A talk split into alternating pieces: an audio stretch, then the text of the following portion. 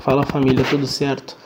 Então, o tema abordado de hoje vai ser fracionamento da dieta. Fracionamento da, da dieta nada mais é que realmente a gente espaçar por um período de tempo o nosso planejamento dietético, tá? Realmente fazer as refeições ali de duas a quatro horas, né? Essa, esse fracionamento gera diversas alterações positivas, tá?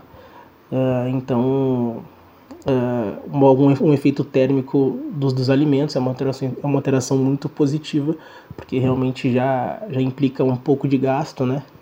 A manutenção do estado de euglicemia, tá? que a euglicemia nada mais é que a normalidade do nível de glicose no sangue, né? Uh, a normalidade dos, dos níveis hormonais também, né?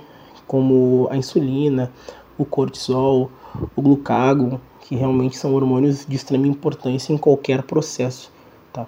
O controle do estado de saciedade tá? é algo muito importante, principalmente para quem está tá numa, tá numa dieta de, de cut.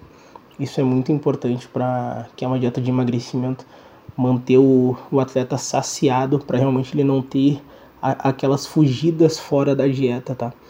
Ter um equilíbrio das funções vitais é de extrema importância um equilíbrio da, da microbiota, que realmente é o, é o nosso sistema digestivo totalmente normalizado e realmente funcionando para otimizar essa, essa distribuição dos alimentos perante o nosso organismo e o equilíbrio do, trof, e do trofismo no, no, no, no organismo.